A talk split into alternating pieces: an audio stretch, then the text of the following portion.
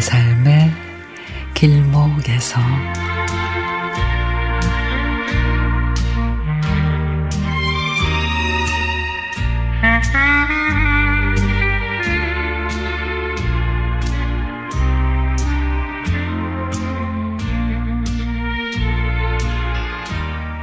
정년퇴직으로 직장을 그만둔 지 몇 개월이 지났습니다.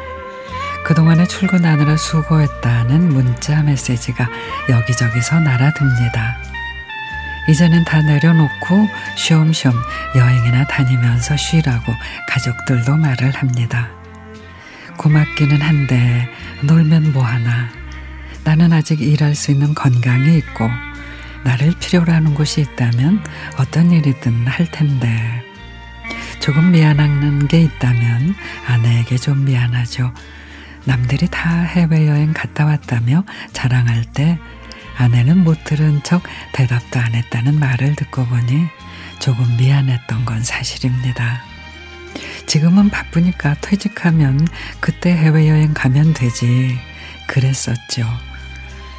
한 달, 두 달이 쉼 없이 지나갑니다. 오늘도 광고지를 뒤적이며 일자리를 알아봅니다. 다른 친구들은 귀농을 생각하며 고향으로 가는 사람도 있고 하지만 나는 출근이 아니면 그 어떤 일도 없을 것만 같습니다.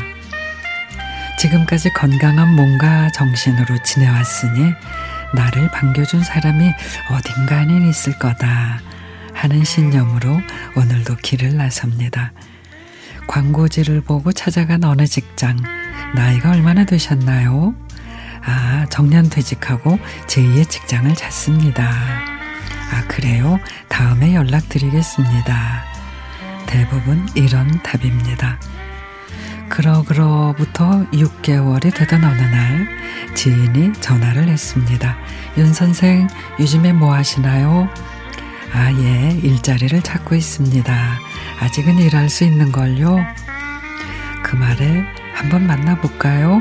사무실이 아니고 현장 일인데 할 수 있겠어요? 그렇게 출근하고 싶었던 나에게 제 2의 직장이 생겼습니다.